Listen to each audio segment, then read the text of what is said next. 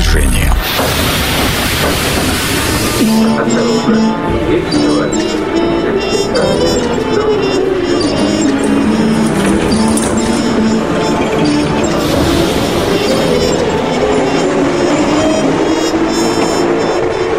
Метро. Главные темы Красноярска. Добрый вечер, меня зовут Дмитрий Полуянов. Да, это программа «Метро», и мы с вами сегодня отправляемся вместе, спускаемся в подземку и будем обсуждать осеннюю тему. Осенью не только 1 сентября и начинаются школы, новый учебный год, но также и новая тема, новый сезон вакцинации. Так уж вышло, что прошлый год, этот год, больше всего, когда мы говорим слово «вакцинация», мы сразу же ставим знак «равно» и добавляем ковид. Но помимо ковида, ведь никто не отменял вакцинацию от гриппа, от ОРВИ, ОРЗ. Сегодня вообще в крупном, в большом смысле мы будем обсуждать вакцинацию с Опейкиной Натальей Николаевной, заведующей отделением иммунопрофилактики Краевого центра СПИД. Наталья Николаевна, добрый вечер. Добрый вечер. Все-таки ковид. Первая тема. Короткий вопрос, но емкий. Четвертая волна началась? Я думаю, что мы в преддверии четвертой волны, она подошла к нам уже вплотную. Вы знаете, мне бы не хотелось говорить о ковиде и говорить о каких-то волнах. Дело почему? В том... Но об этом все говорят. И есть всплески, есть спады. Мы каждый день, как вести с фронта, слышим практически из каждого чайника количество заразившихся, выздоровевших, к большому сожалению, умерших. Давайте просто психологически подготовимся к тому, что ковид к нам пришел надолго. Навсегда или надолго? На очень долго. На очень долго. И давайте попытаемся с этим заболеванием жить и своевременно готовиться, и своевременно его профилактировать. Это капельная инфекция, а любая капельная инфекция активизируется в осенне-зимний период. И поэтому четвертая или это волна, или это тот эпидемический процесс, который будет дальше и дальше развиваться таким образом, мы с вами должны понимать, что профилактировать такие вещи, как ковид в том числе, можно, и глупо не пользоваться этой возможностью. Ну да, я вот сейчас поймал себя на мысли, мы же не считаем волны по гриппу. Мы просто говорим, что все, сезон гриппа открыт. Это так же, как грибной сезон, только грибной он все-таки поприятнее, чем сезон. В общем, грипп и тут, и там, но смысл другой. А ковид, я с вами полностью согласен. Я вот лично уже сам смирился с мыслью, что это вирусное заболевание, с которым нам жить долго, может быть, вообще. Я на этой, по-моему, неделе уже слышал информацию, что хватит считать волны, осознайте, это с нами навсегда. И так же, как вы относитесь к гриппу, заболели, выздоровели, едем дальше, так же относитесь и к ковиду. Но все-таки отношение к ковиду, оно должно быть, наверное, немного иным, потому как то количество, к большому сожалению, смертей, которые вызывает эта вирусная инфекция, оно больше, чем последствия гриппа. Да, бесспорно. И если по уровню заболеваемости Красноярский край находится чуть ниже, чем показатели заболеваемости Российской Федерации, то по уровню летальности, к сожалению, мы такие показатели российские на сегодня превышаем. Поэтому заболевание это серьезное, последствия самые неблагоприятные, поэтому относиться к нему нужно очень серьезно. Вот, кстати, в прошлом году, когда это же был первый год для всех нас знакомства с этой вирусной инфекцией, было страшно, и, собственно, от неопределенности и непонимания того, а к чему же может все привести, локдауны, закрытие, паузы, школы, бизнес, в общем, все абсолютно встало на продолжительную паузу. В этом году мы уже понимаем, что и экономике тяжело, и, в общем, нужно с этим что-то делать. Научились вроде бы жить, но вот сейчас Каждый день мы слышим, что побит новый рекорд, Я очень опасаюсь новых локдаунов, но то, что происходит в других регионах по QR-кодам, по посещению только вакцинированным, это нормально или нет, с вашей точки зрения? Не так. Это, наверное, нормально, но это оправдано? Вот, наверное, более правильный вопрос. Конечно, мы все устали. Но это оправдано. На мой взгляд, это оправдано. И те страны, которые относились к этому жестче, чем в нашей стране, они на сегодня имеют более низкие уровни заболеваемости. Я никак не могу выгнать из головы пример Израиля. Он для меня сейчас, наверное, самый показательный, потому что это одна из первых стран, которая провела практически полную вакцинацию. Но там процент вакцинированных больше 80%. Ну да, на сегодня в мире более 10 стран достигли показателя более 80% охвата, и более 60 стран достигли показателя более 60%, ну, тавтология некая. И, к большому сожалению, наша страна находится на 86-м месте по уровню охвата прививками. Нам еще есть куда расти. При всем том, что мы имеем большой потенциал вакцин. Но вот тот же Израиль, наблюдая за этой страной, за тем, как там развиваются события с ковидом, я понимаю, что не панацея, что действительно привилось очень большое количество людей, люди продолжают заболевать, новые волны накатываются, но, насколько, опять же, я осознаю, там последствия не такие серьезные. Совершенно верно. И результат вакцинации – это не то, что мы полностью победим и искореним данную болезнь, а что последствия и количество летальных исходов станет меньше. Я правильно понимаю? Вы правильно понимаете. Сегодня мы говорим не быть или не быть, а жить или не жить. Поэтому вакцина вот именно это предназначение свое и выполняет. Жить или не жить. Вы хорошо перефразировали классика «жить или не жить», но это правда такой ключевой вопрос. А давайте к цифрам немного. Какое количество вакцинированных в Красноярском крае и как мы выглядим на фоне вообще всей России? Есть ли такие данные? Есть такие данные. На сегодня мы с вами поставили перед собой задачу вакцинировать 80% населения. Это новым постановлением с 60 до 80, 80 подняли. Если в цифрах, то это около 1 700 000 человек. Мы должны с вами привить, должны охватить такое количество к 15 декабря, хотя бы первой дозой. Мы привили уже 933 000. Это порядка 42% от того населения, или почти половина от тех цифр, которые мы на себя, тех обязательств, которые мы на себя взяли. То есть работа проделана большая, и предстоит еще немалая. То есть мы около 700 000 должны охватить за 1,5 месяца. Кажется, что охватить 700 000 вторых будет сложнее, чем 900 первых. Возможно. То есть те люди, которые были настроены на вакцинацию, они это уже сделали. На сегодня остались противники, выжидатели. Непонятно, чего они, собственно, ждут, но, тем не менее, это более тяжелая когорта, с которой приходится работать, которую приходится убеждать в необходимости вакцинации. Сколько вакцин в настоящее время в Красноярском крае? Насколько я понимаю, самое популярное, распространенное – это «Спутник V», и «Спутник Лайт» также есть. А другие вакцины присутствуют у нас? Можно ли выбрать? Вы знаете, было время, когда спрос превышал предложение. На сегодня ситуация ровно обратная. Вакцины на сегодня достаточно уже на настоящий момент. Мы получили достаточное количество. Выбрать на сегодня вакцину не всегда представляется возможным.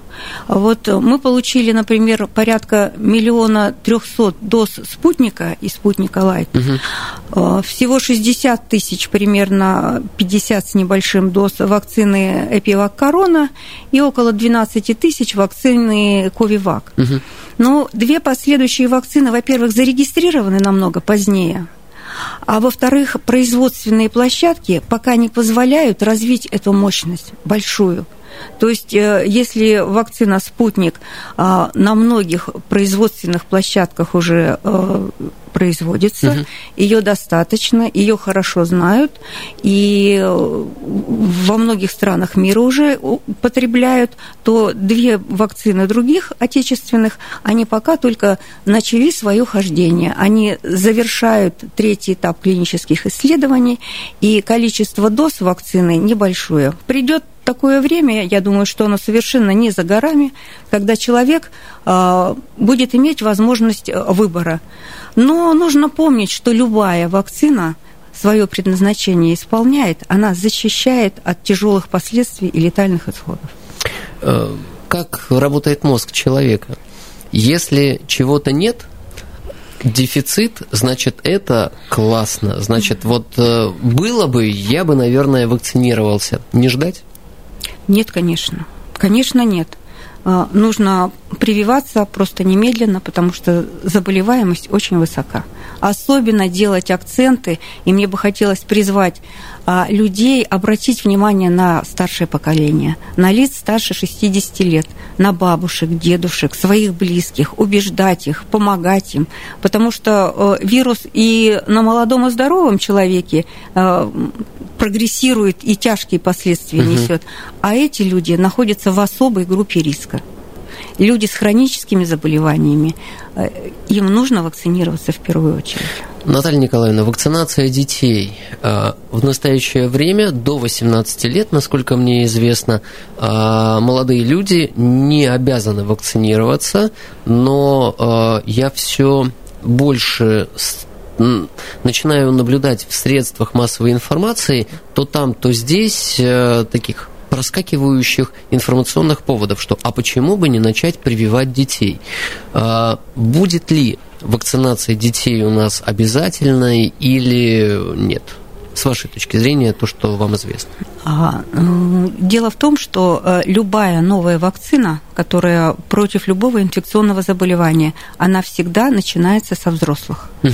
Это та когорта, которая яваются первопроходцами в какой-то степени, испытателями, а затем возможно применение вакцины у детей. На сегодня некоторые страны начали уже вакцинацию подростков. В нашей стране закончено практически клиническое исследование вакцины на когорте с 12 до 17 лет. Угу. И из уст министра здравоохранения мы услышали, что в течение 2 недель эксперты оценят эти результаты, и по их данным будут выработаны рекомендации, стоит включать или не стоит в вакцинацию. Она, естественно, начнется с более старшей когорты, с подростков.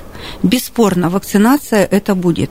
Насколько скоро? Уже в этом году или в следующем. Начнем мы с подростков, потом этот возраст будем уменьшать. Школьники, дошкольники и, возможно, начнем и новорожденных. Но это время, это этапы, это исследования определенные.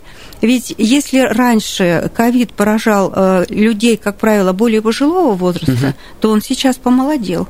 И он на сегодня не выбирает. И сейчас около 70% это люди трудоспособного возраста. Это молодежь.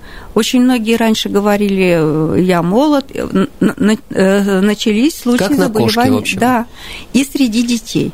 Поэтому это очень недалекое будущее, вакцинация детей. Наталья Николаевна, давайте сделаем небольшую паузу, прервемся на рекламу и вернемся сразу после нее. Да, продолжаем движение. Напомню, меня зовут Дмитрий Полуянов. Сегодня мы обсуждаем тему вакцинации, и у нас в гостях Опейкина Наталья Николаевна, заведующая отделением иммунопрофилактики Краевого центра СПИД. Наталья Николаевна, добрый вечер. Добрый вечер. Вакцинация детей от ковида. Это же больше такая профилактика для торможения распространения, нежели для защиты самих детей от серьезных последствий. Есть накопленная информация, и, может быть, вы меня поправите, что дети ковид переносят сами для себя либо незаметно, либо в легкой форме, но при этом являются распространителями активными. На первых порах так и было, но, к сожалению, все чаще в прессе мы начинаем, в медицинских публикациях мы начинаем встречать такие вещи, что ковиду все возрасты покорны. Поэтому... Мутирует штамм. Да, да. То есть он ищет новые ниши, угу. Поэтому на сегодня и дети, и беременные женщины, то есть потенциальные дети, скажем так, они должны быть защищены и должны быть готовы к встрече со многими инфекциями, в том числе и с ковидом. Штамм ковида мутирует, да. Видоизменяется. Сначала была одна формула, или как правильно, структура, угу. Потом дельта, потом еще какая-то вариация. Каждые полгода происходит мутация? Средняя скорость. Вы знаете, любой возбудитель хочет жить. Мы с ним пытаемся бороться, а он подстраивается под это. Поэтому на сегодня вот только от ковида у нас находится в разработке, в мире я имею в виду, около сотни различных вакцин, которые могут применяться и интраназально, или внутримышечно, разные платформы, разные технологии. И мы, собственно говоря, ожидаем на сегодня вакцину, которая бы защищала не только от ковида, сразу 3 в 1, 4 в 1, 5 в 1. Ведь у нас есть для детей инфекции 6 в 1, секста, которые от 6 инфекций в одном укольчике защищают. Поэтому это что, новорожденным ставят? Детям первого года жизни. Есть 5-компонентные вакцины, 3-4-компонентные. И на сегодня, в сезон, в осенний, мы сразу бы хотели с вами защититься, ну, не от одного ковида, скажем так. И перспективно уже наши ученые работают над вакциной. Я думаю, что это совершенно недалекое будущее, когда в одном флакончике защита от ковида и от гриппа. Это было бы удобно. Естественно, это было бы удобно, это было бы хорошо, меньше посещений, меньше забот. Поэтому это будущее, но я думаю, что это очень недалекое будущее. Давайте поговорим про ревакцинацию, потому что для кого-то, для какой-то группы уже настал этот момент. Ревакцинация через каждые 12 месяцев по антителам. Как определить, как понять, что пришел момент поставить новую вакцину? Повторные прививки, вот такого понятия ревакцинация относительно ковида, мы очень осторожно к этому относимся, мы называем это повторные прививки. Вот такая фразеология. Повторные прививки от ковида можно разделить на 2 группы. Это экстренная вакцинация и рутинная. Рутинная вакцинация – это в обычное время, в сниженный период заболеваемости. А экстренная вакцинация – это тот период, когда выходят вот эти постановления главного санитарного врача, которое вышло буквально сегодня и с завтрашнего дня, вступит в силу. Это говорит о том, что мы сейчас с вами живем в период неблагополучия. Вот когда наступает этот период неблагополучия, тогда повторная вакцинация ставится через полгода от полученных первых доз или от перенесенного заболевания. Как только этот период закончится, мы перейдем с вами в такой плановый, рутинный этап. Мы перейдем на интервал год между прививками. То есть получил комплекс из 2 прививок с определенным интервалом, и через год ты можешь получить повторную. Вот сейчас мы с вами живем в тот период, когда прививку нужно получить через 6 месяцев от заболевания или от полученных первых доз. А будет через 12 месяцев? Да, в обычном режиме через 12 ежегодно, так же, как и против гриппа. А чем тогда отличается, что сейчас мы живем в период, когда нужно через 6 месяцев поставить повторную прививку, а в недалеком будущем будет через 12? Изменятся вакцины или что будет по-другому? Во-первых, будет меньший потенциальный риск То есть увеличится уровень иммунной прослойки. Угу. Будет большее количество людей, которые уже встретились с возбудителем. Изменится количество передачи, скажем так, вируса. То угу. есть люди привитые передают менее интенсивно вирус, чем люди, которые заболели впервые и не встречались с возбудителем. Ведь почему мы с вами вот эту дистанцию избрали 1,5 метра? Да? Вирус относится к группе тяжелых частиц. Он, если человек в самолете заболевает, есть заболевший, например, корью, то 100% контагиозность. Угу. А если попадает в тот же самолет человек, который болен ковидом, то передача осуществляется только на 1,5 метра, угу. потому что он не циркулирует в воздушной среде, а он оседает, это тяжелые частицы. Вот это нас спасает в какой-то степени по уровню распространенности. Поэтому чем больше людей будет иммунных, тем меньше у вируса будет ниша найти человека, который не встречался с возбудителем. А мы говорили сначала о 60% о прослойке об иммунной, о 80%. А вообще вот по нашему национальному календарю 95%, когда существует привитых, угу. тогда вирус просто вытесняется из внешней среды. Но ему негде распространяться. Ему очень тяжело найти того человека, который... Свободную нишу. Поэтому вот такие интервалы на сегодня существуют. Сейчас определены, как мне кажется, достаточно понятные и простые правила игры. Человек, вакцинировавшийся, неважно, спутником Лайт или двухкомпонентным, получает QR-код, и этот QR-код действует на протяжении года. Да. Для меня это означает, что это есть некоторые правила. Вакцинируйся через год. Вот меня побуждают и говорят: через год снова вас ждем. Можно ли это считать такой медицинской рекомендацией, которой понятно, как придерживаться, и, собственно, надо придерживаться? Да, я вам уже сказала, почему именно 1 год. Это зависит от распространенности, от того периода, в который мы живем. Вот если мы в Красноярском крае, ведь постановление главного санитарного врача принимает каждый регион. Угу. Если где-нибудь, может быть, там в Ханты-Мансийском автономном округе или где-нибудь на Камчатке, где очень невысокий уровень заболеваемости, они ведь не на 6 месяцев идут на ревакцинацию, а через год это и действует для них. Угу. Поэтому этот QR-код дается в России в целом на год в расчете на рутинную вакцинацию. А каждый регион, в зависимости от эпидситуации, этот интервал или сокращает, или его придерживается. Вот мы в Красноярске на сегодня живем в период не рутинной, а экстренной вакцинации. Экстренной вакцинации. Наталья Николаевна, вакцинация гриппа вытеснена вакцинацией ковида или нет? Вот есть ощущение, что сейчас мы с вами большую часть эфира говорили именно, к сожалению, про ковид. Но сейчас ведь идет активная фаза вакцинации от гриппа. Количество людей, прививающихся, уменьшилось по сравнению с доковидным временем? А вы знаете, какой фактор здесь сыграл роль? Вот в прошлом году была невысокая заболеваемость гриппом. Почему? Вот именно из-за ковида. Потому что население было разобщено.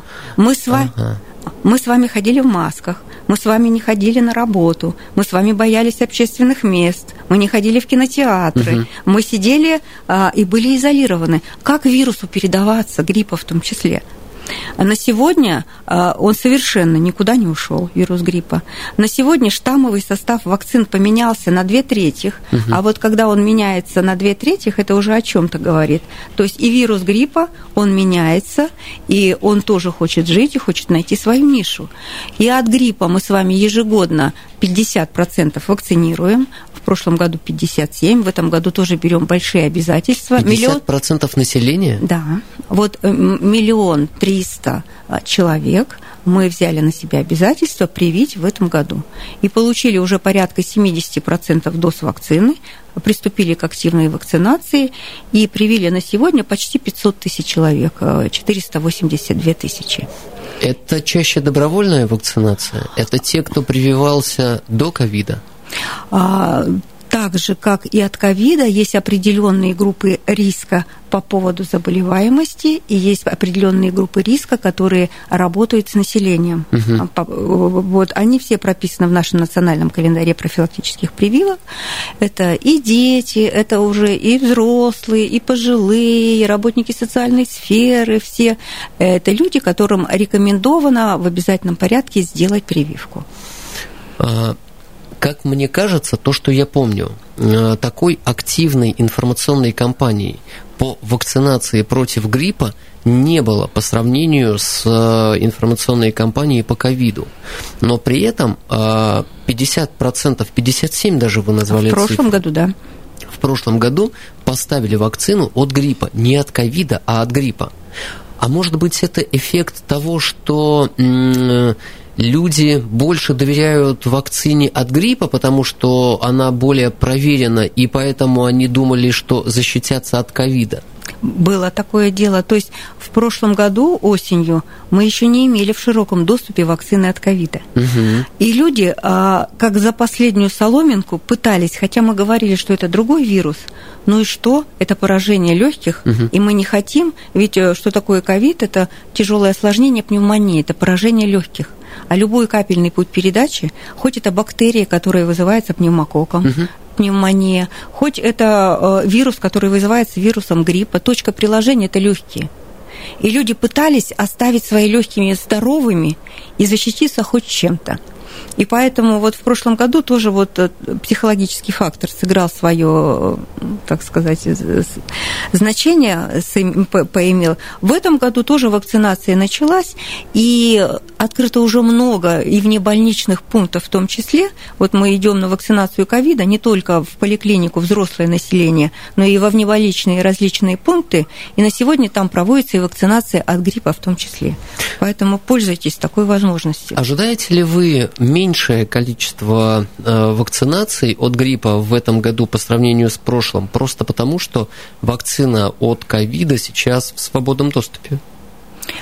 Мы будем работать все вместе. И мы, медики, и делаем ставки на вас, на СМИ в том числе, для того, чтобы и рассказываем людям, чтобы они не упускали такую возможность и защищались и от гриппа, и от пневмокока, и от ковида, и от 30 инфекционных заболеваний, вакцины от которых есть в мире. Наталья Николаевна, какая последовательность рекомендована сейчас Минздравом по постановке вакцины? Сначала ковид, потом через определенное время грипп, или, может быть, вместе? Какая? Нет, вместе на сегодня, учитывая, что ковид все-таки вакцина новая, она в один день с другими прививками не совмещается на сегодня.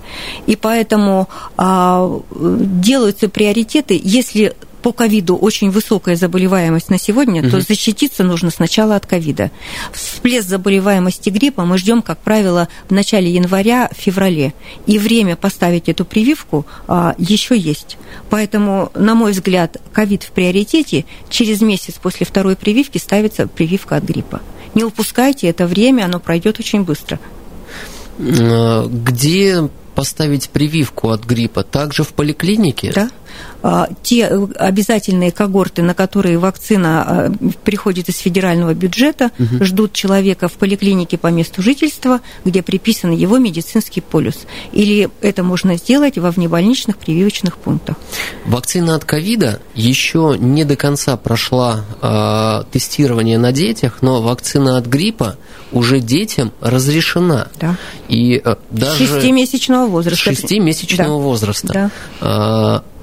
Если, как родителям, нет, не так, в школах и в детских садах проводится ли работа? Конечно, в обязательном порядке. Никто ребенка никогда не уколет, пока родитель не даст со свое согласие, не распишется в информированном согласии на вакцинацию. И мы отмечаем, что родители стали взвешенно и позитивно относиться к вакцинации против гриппа. С беременными. Вот вакцинация от гриппа тоже проверена, доказана и совершенно спокойно можно ставить, а с ковидом тоже пока пауза и еще не проверено? Нет, с ковидом тоже в последних рекомендациях уже обозначено, что беременные вакцинироваться от ковида могут. Здесь вместе с врачом решается вопрос риск и польза. Угу.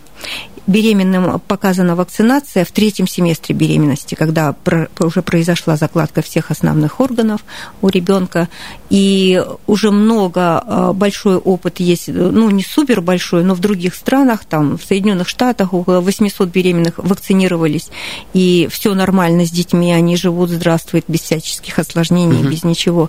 И начинается собственный опыт в нашей стране. То есть беременных прививать можно, но пока не очень широко это делается, взвешено для того, чтобы не навредить и в то же время защитить и маму, и потенциального ребенка. Спасибо огромное. Сегодня была, с моей точки зрения, очень полезная беседа. Как вакцинироваться и от чего вакцинироваться? Сегодня в наших гостях была Опейкина Наталья Николаевна, заведующая отделением иммунопрофилактики Краевого центра. Меня зовут Дмитрий Полуянов.